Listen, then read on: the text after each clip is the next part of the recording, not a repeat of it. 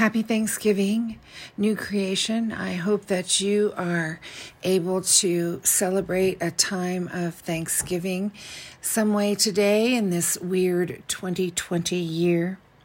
We're going to talk a little bit about eating today as we set the scene for John 6 26 through 35. Jesus has just fed the 5,000, and um, they then go looking for him as they don't see him get on a boat with the disciples and they find him in Capernaum. And as they approach him, they say, Rabbi, um, when did you come here? And he doesn't really answer that question. He says, Truly I tell you, you're looking for me not because you saw signs, but because you ate your fill of the loaves.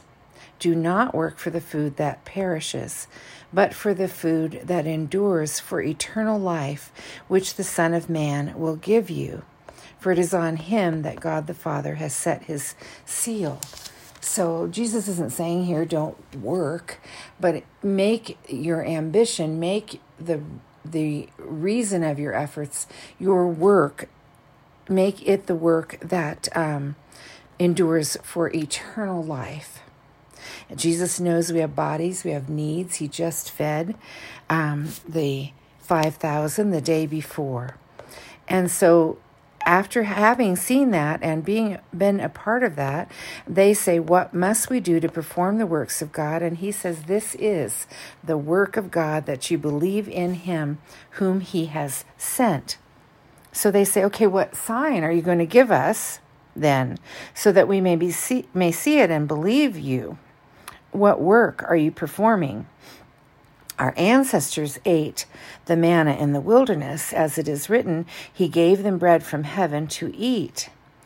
And um, there was a tradition that the Messiah would cause manna to rain down from heaven again. And Jesus corrects them and he says, Truly I tell you, it was not Moses that gave you the bread from heaven it was my Father who gives you the true bread from heaven. For the bread of God is that which comes down from heaven and gives life to the world.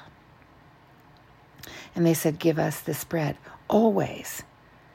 Jesus says to them, I am the bread of life. Whoever comes to me will never be hungry, and whoever believes in me will never be thirsty. And this harkens us to ask ourselves some questions, even on this day, uh, traditional day of feasting. But how might we really grow in living the metaphor of Jesus as the bread of life? This passage's metaphor can cause us to question each phrase. What do we learn here about who Jesus is for us? And how do our insights deepen as images are elaborated and combined together? If the crowd or disciples protest, are those protests in any way like our own objections? Why do we sometimes reject Christ's gifts of him of himself? So these are things we can ponder in this holiday season, in this time and partake of the true bread of life, where we will not hunger or thirst ever again. Father, thank you for this day. We all, each one of us, have so much to be thankful for, and none greater than you, the bread of life, the living water. In Jesus' name, amen.